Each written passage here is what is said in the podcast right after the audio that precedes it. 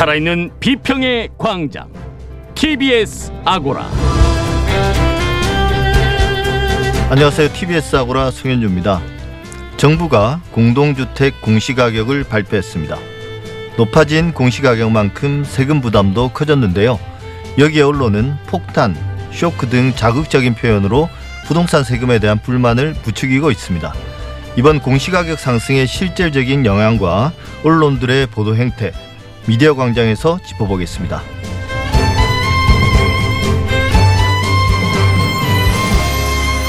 유력 일간지들의 유료부수 조작의 여진이 계속되고 있습니다.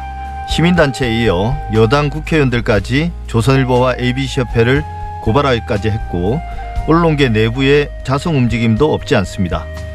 TBS 창에서는 유력 신문들의 유료부수 조작, 불공정 행위가 언론 시장을 구체적으로 어떻게 왜곡하는지 지역의 소규모 풀뿌리 언론의 목소리를 통해 들어보겠습니다. TBS 아고라 지금 시작하겠습니다.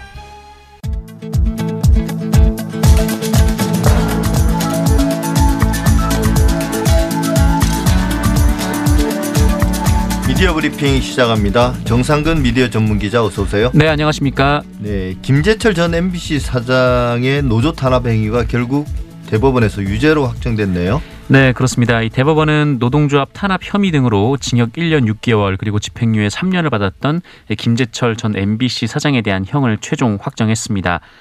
아, 김재철 전 사장은 노조 조합원들을 직무 현장에서 배제하고 인사 조치를 통해서 어, 노조 탈퇴를 유도한 혐의를 받았는데요. 2010년부터 아, 2013년까지 재임을 하는 동안 그 노조 조합원 9명을 해고했고요. 80여 명을 징계를 했고요. 그리고 70여 명을 전보 조치했습니다. 예, 사실 저도 그 당시가 많이 기억나는데 네네. 김재철 사장 GMC, MBC는 정말 그야말로 암흑기라고 해도 과언이 아니었죠. 네, 맞습니다. 그 MBC 대주주가 방송문화진흥회인데요. 예. 아, MBC 사장을 선임하는 기구이기도 합니다.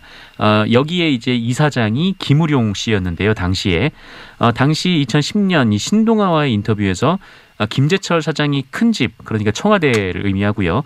이 큰 집에 가서 조인트를 맞고 깨진 뒤에 좌파를 정리했다 이런 말을 한 적이 있습니다. 사장 취임 당시부터 낙하산 논란이 있었고 또 편향성에 대한 우려 때문에 이 노조가 김재철 사장의 출근을 저지했었는데 아, 그때 본인이 공정 방송을 하겠다, 이 권력에 맞서겠다라면서 이 약속을 어기면 돌을 매달아 한강에 던져라 이런 말을 했었었는데 야, 상당히 과격한 말인데요. 네, 맞습니다. 어, 그런데 김우룡 이사장의 인터뷰로 이 방송 장악 논란은 더 거세졌습니다. 어, 여기에 당시 재임 시절 이 후플러스 같은 이 사회 공익적 프로그램들이 잇따라 폐지가 됐었고 어, 이뿐 아니라 이 오랫동안 MBC를 지켜왔던 간판 프로그램이지만 이 시청률이 부진하다는 이유로 이 뽀뽀뽀 같은 프로그램 그리고 이 놀러와 같은 프로그램도 끝인사 없이 폐지시키는 등 이 논란이 많았습니다. 어, 게다가 또 마지막까지 모양새가 좋지 않았는데요. 이 정권이 바뀌고 이 박문진과 사이가 벌어지면서 이 본인이 해고될 위기에 처하자 해임 전에 사표를 쓰고 나가서 이 퇴직금 3억 원을 온전히 챙기기도 했습니다. 예. 그리고 이제 사장 재임 씨의 그 업무 추진비 같은 걸 사적으로 써서 또 상당히 비난을 받기도 했었죠. 맞습니다. 예. 그러다가 결국 사장직에서 내려온 뒤로는 정치권으로 결국 항해 정치권으로 나갔습니다. 네, 정치권으로 직행을 했는데요. 어, 사장직에서 내려온 후에 새누리당에 입당을 했습니다. 어, 그리고 2014년 6사 지방선거에서 자신의 고향인 사천에 출마를 선언했는데 어, 당내 경선에서 100표도 얻지 못하고 3위로 낙선하고 말았습니다. 아, 그리고 2016년 20대 총선에도 이 새누리당의 비례대표 공천을 신청했는데 탈락했고요. 2017년에는 아, 당시 지역구 의원이 탈당하면서 이 새누리당의 사천, 남해, 하동군 조직위원장까지 선임됐는데 어, 평가에서 하위를 기록하면서 이 위원장직을 박탈당하기도 했습니다. 아, 그리고 21대 총선에도 출마했지만 역시 공천도 못 받았고요. 아, 그 후에 이 미래통합당의 비례위성 정당이었던 미래한국당에 입당을 해서 이 비례대표 출마를 다시 한번 노렸는데 예. 어, 역시 공천도 받지 못했습니다. 어, 그 사이 재판이 이어져 왔었고 또 그 사이에 김재철 사장은 MBC에 어, 본인에게 특별퇴직 위로금을 지급해달라, 그러니까 2억 원을 더 달라 이렇게 요구를 했다가 패소하기도 했습니다. 네, 참 정말 할 말이 없습니다. 네. 근데 이번 대법원 판결에서 그 방송 장악과 관련해서는 무혐의 처분을 받았습니다. 네, 그렇습니다. 이 노동조합 탄압 말고도 다른 혐의도 있었는데요. 그 이명박 정부 당시 국가정보원과 공모해서 방송 제작에 불법으로 관여했다라는 방송 장악 혐의도 받고 있었습니다. 그런데 대법원은 이를 유죄로 인정하지 않았는데요. 이 법리적인 이유로 이 다수의 공소 사실에서 무죄라고 보지만 행위가 합법적이라는 뜻은 아니다라고 했습니다. 그러니까 뭐 합법적인 방법은 아닌 것 같지만 이 죄를 묻기는 어렵다 이렇게 판단한 그러니까 겁니다. 콕 집어서 위법 행위를 했다라고 말하기는 좀 애매하다는 거죠. 네, 사실 방송 장악이라는 게 워낙 좀 뭐랄까요 폭넓은 개념이고 좀 두루뭉실하긴 합니다. 네, 실제로. 맞습니다. 이 무엇보다 이 국가정보원이 이 직권남용 혐의로 이 방송 장악에서 좀 문제가 됐었는데, 근데 법원에서는 국정원의 방송을 장악할 권한이 없으니까 이것은 직권남용이 아니다라는 예. 네, 판결을 내리기도 했었습니다. 전국 언론 언론 노조 MBC 본부의 입장은 뭡니까 여기에 대해서? 네, 이 대법원 판결 후 MBC 본부는 공영방송 MBC 파괴범 김재철을 탄핵한다라는 제목의 성명을 냈는데요. 어, 이 성명에서 이 김재철은 노조 파괴범으로 확정됐다라면서 이 김재철식 노조 탄압을 대물림한 후임 사장 이 안광한 김장겸에 대한 강력한 경고이기도 하다라고 주장했습니다. 어, 그러면서 이 원세훈 전 국정원장과 김재철이 공모한 공영방송 장악 공작에 대한 무죄 판단은 상식과 정의에 반하는 것이라고 평가를 하기도 했고요.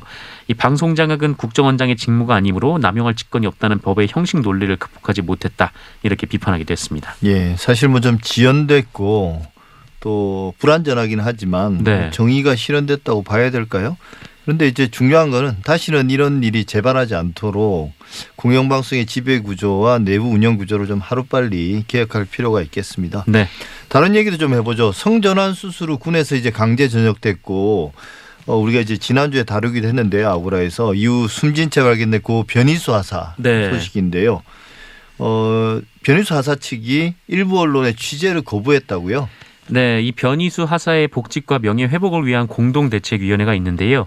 어, 지난 15일 이 향후 활동 계획을 알리는 기자회견을 했는데 어, 이날 기자회견장에 이 조선 미디어 계열 그리고 채널 A, 뉴시스, 국민일보, 세계일보, 아시아경제의 취재를 받지 않습니다라는 공지문을 붙였습니다. 어, 일부이긴 하지만 네네. 왜 언론 취재를 거부하는 건가요? 음, 이들 언론들이 이 성소수자에 대한 편견과 혐오를 부추긴다라는 판단 때문인데요. 이 국민일보 같은 경우에는 이 교계의 목소리를 전달한다라며 이 한국 교회 연합의 이 혐오적 기자회견을 고스란히 기사에 기자 기사화한 적이 있습니다. 어, 이들은 이 국방부와 국가인권위원회가 군 동성애를 옹호하고 있다, 조정하고 있다 이렇게 주장을 했고요. 이를 중단할 것을 주장한 바 있습니다. 어, 그리고 조선일보는 지난 2017년에 이 수업 시간 퀴어 축제 보여준 여교사 어, 그 초등교선 야너 게이냐 유행이라는 제목의 기사를 냈습니다. 예.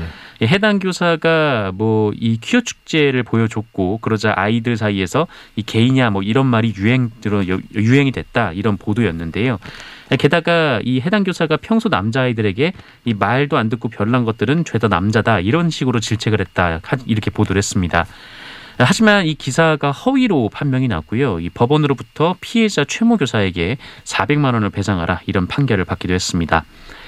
어, 그리고 한 연구 결과에 따르면 2014년 1월부터 2018년 12월까지 이 조선일보와 동아일보 아, 그리고 한겨레 경향신문 보도 중에서 성소수자를 검색어로 설정해서 추려봤더니 이 조선일보 동아일보는 혐오, 뭐 퀴어 축제 반대 주장 등에 초점을 맞춘 보도가 다수였던 반면에 한겨레와 경향, 경향신문의 경우에는 뭐 인권 문제, 연대 사례, 뭐 이슈 공방 등에 초점을 맞췄다라고 합니다. 예, 사실 뭐 언론의 취재를 거부하는 게 쉬운 결정은 아닌데 네네. 말씀을 듣고 보니 그 해당 언론들이 그동안 이런 성소수자에 대한 어떤 편향된 보도들, 왜곡된 보도들을 많이 해왔던 건 사실이군요. 네, 그게 그렇습니다. 사실 이제 뭐 권력을 가진 쪽이나 공공기관이 취재를 거부하는 거는 뭐 이유를 막론하고 문제가 되겠습니다만 사회적 소수자나 그들을 대변하는 어떤 단체가 취재를 거부하는 거는 어떤 문제가 있었는지 언론이 먼저 좀 성찰할 필요가 있겠습니다. 네네. 예. 다음 이야기 해 보죠. 쿠팡이 자사에 대한 비판 기사를 낸 언론에 거액, 거액의 손해배상을 청구했었죠. 네, 이 쿠팡은 지난달 이 물류센터 코로나19 집단 감염과 이 산업재해 사망 등 이 쿠팡 노동 실태를 보도해온 언론에 잇따라 거액의 손해배상 청구 소송을 제기했었습니다. 이 대전 MBC는 천안 쿠팡 물류센터에서 일하던 노동자의 사망 사건을 보도했는데 이 쿠팡은 MBC나 대전 MBC가 아니라 그 이를 보도한 예. 기자 개인에게 1억 원의 소송을 걸었습니다. 아, 그리고 일요신문과 이 소속 기자를 상대로 이 기사 삭제 그리고 억대 손해배상을 청구하는 소장을 제출했고요. 이 지난 1월에는 이 프레시안의 언론중재위원회 조정을 신청했는데 어, 기사 삭제 요구가 받아들여지지 않자 곧바로 소송 방침을 정했습니다.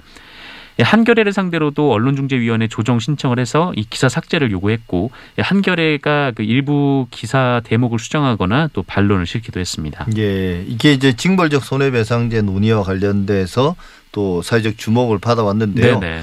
어, 언론 단체들이 좀 직접 나서서 쿠팡의 소송 행위를 비판하고 있다고요. 네, 이 전국 언론노동조합과 이 쿠팡발 코로나19 피해자 지원 대책위원회 등 이 언론 시민사회 단체들은 어제 쿠팡에 어, 열악한 노동 조건과 과로사 보도에 대한 봉쇄 소송을 중단하고 또 쿠팡이 문제 해결에 나설 것을 촉구했습니다. 어, 언론노조는 이 미국 증시에 상장해서 기재 기업 가치가 100조 원에 이르는 거대 기업 쿠팡에서 이 하루가 멀다 하고 사람이 죽어가고 있다라면서 이 쿠팡은 돈으로 이를 보도한 입을 틀어막겠다는 국민의 눈과 귀를 막겠다는 치졸한 협박을 일삼고 있다라고 비판했습니다. 어, 그러면서 이 쿠팡이 전략적 봉쇄 소송을 일삼는다면 언론 노조와 언론인은 이 싸움을 글로벌 기업 쿠팡의 위상에 맞춰 발전시키겠다라면서 해외 언론인과 연계해서 쿠팡의 살인적인 노동 참상을 국제사회에 알릴 것이다라고 경고했습니다. 예, 사실 뭐 언론 노조의 활동을 지지하는데 그래야 이제 대기업들이 함부로 부당한 소송에 나서지 못할 거 아니겠습니까? 네네. 어, 그런 소송들이 오히려 이제 브랜드 가치나 기업의 명성을 어, 부정적인 영향을 미칠 테니까요. 그런데 좀 언론의 보도는 별로 없는 것 같아요. 언론 노조가 활동을 하긴 하지만 네, 그 점은 맞습니다. 좀 아쉽네요. 근데 이제 쿠팡의 이런 전략이 언론을 잘 알고 대응하는 것이다. 아, 이런 지적도 나오고 있습니다. 네, 실제로 그렇습니다. 이게, 그 언론중재위원회 같은 이 중재기구를 거치지 않고 소송으로 직행하고 있는데요. 지금 쿠팡이. 어, 사실 이 조정 절차가 큰 구속력을 갖지 않고 있음을 잘 알고 행한 것으로 보이고요. 어, 그리고 언론사가 아니라 이 기자 개인에게 억대 소송을 건 것은 이 회사를 대상으로 소송을 거는 것보다 훨씬 더 기자들을 위축시키게 됩니다. 그렇죠. 그러니까 언론을 잘 알고 대응하고 있다라는 것이죠. 어, 실제로 이 신미 민원련 이 사무처장에 따르면 이 쿠팡은 지금까지 이 조선일보와 YTN 그리고 문화일보 등 여기서 이제 언론인들을 대거 영입을 했고 또 억대 연봉을 주면서 임원으로 채용을 하고 있다라고 합니다. 그러니까 이들이 이 실제 언론인들이다 보니까 이 비판 기사를 막는 방식을 잘 알고 또 역할을 하고 있는 거 아닌가 이렇게 의심이 갈 수밖에 없는데요. 어, 실제로 저도 미디어 비평지에서 뭐 취재 활동을 했는데 어, 사실 언론을 대상으로 취재를 하면은 그 언론인들이 어떻게 해야 기사가 안 나가는지 너무 잘 알고 있기 때문에 좀 상당히 좀 어려움을 겪은 바가 있습니다. 지피지기면 백전 불텐가요? 근데 사실 이제 퇴직 언론인이 네, 대기업의 취업에서 홍보라는 명목으로 실질적으로 언론의 취재와 보도를 왜곡하거나 좀 무마하는 그런 행태. 이게 어제 오늘 일은 아니지 않습니까? 비일비재하죠. 예, 네. 사실 이게 뭐 정관 언론이라고 불러야 될까요? 아, 근데 좀 안타까운 건 그런 자리를 원하는 언론인들이 너무 많다는 거죠. 네, 그렇습니다. 예. 미디어 브리핑 지금까지 정상근 기자였습니다. 오늘 말씀 감사합니다. 네, 고맙습니다.